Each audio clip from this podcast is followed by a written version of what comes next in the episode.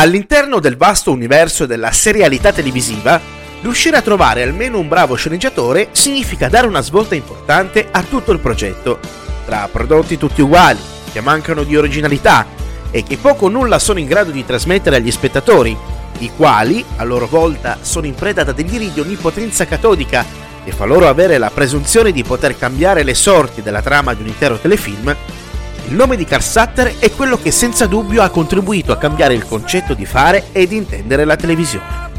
Il buon Sutter, nativo del New Jersey, ha legato il suo nome ad alcune delle produzioni televisive più interessanti ed importanti degli ultimi vent'anni. Quando nel 2002 viene assunto nello staff di sceneggiatori della prima stagione di The Shield, nulla sarà come prima.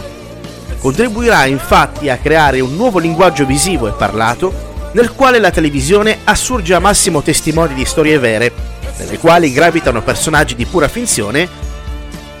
che si mescolano alla perfezione con la realtà. Il suo contributo al successo di The Shield non si limita però a creare avventure alle quali il detective Vic Mackey e la sua squadra d'assalto devono fare i conti quotidianamente nelle strade di Los Angeles. Ha dato vita anche al controverso personaggio di Marcos Dezerian, sicario di spicco della mafia armena con il vizio di tagliare i piedi alle sue vittime.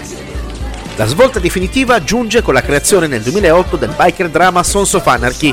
vero e proprio telefilm d'amore, morte ed anarchia, che segue le vicende dell'omonima banda di motociclisti nell'immaginaria cittadina californiana di Charmy.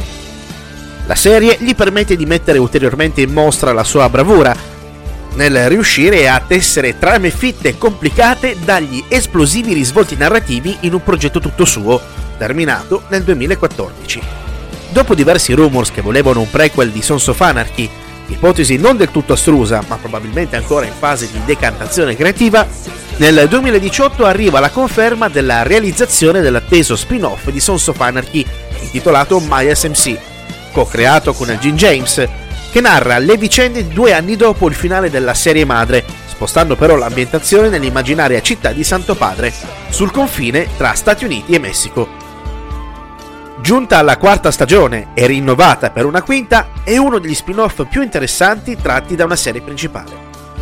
Negli ultimi giorni il nome di Carsutter è balzato agli onori delle cronache per essere stato licenziato dal ruolo di co-showrunner in piena polemica con FX e la Disney, proprietaria del canale, per presunti comportamenti che la multinazionale statunitense dell'intrattenimento pare non aver digerito.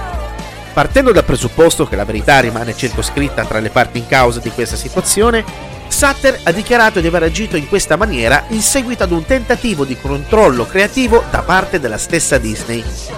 Sicuramente non è facile stare dietro a Sutter, artista nel vero senso della parola, e con tutti gli annessi e connessi che tale definizione comporta. Entrando a gamba tesa in merito a questa querelle, probabilmente quello che più rammarica è che i vertici della FX abbiano deciso di mandare in vacca un rapporto professionale lungo 18 anni, nel quale Sutter ha sicuramente, a suo modo si intende, portato il nome del canale ad altissimi livelli di intrattenimento se proprio bisogna badare a questi tempi pericolosi, dove nessuno può permettersi di avere un pensiero fuori posto rispetto a quello del generalizzato finto perbenismo galoppante, anche il co-creatore Elgin James pare non essere di certo una figura perfetta per Mamma Disney.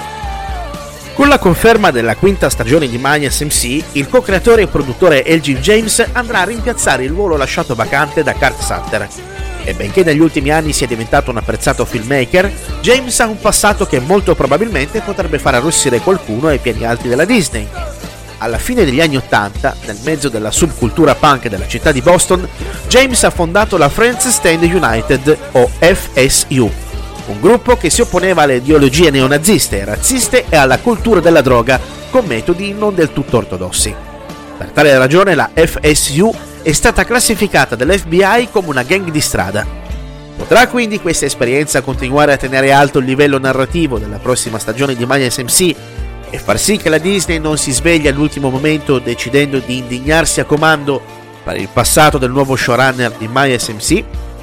Certo è che il finto pervenismo è davvero un mestiere difficile.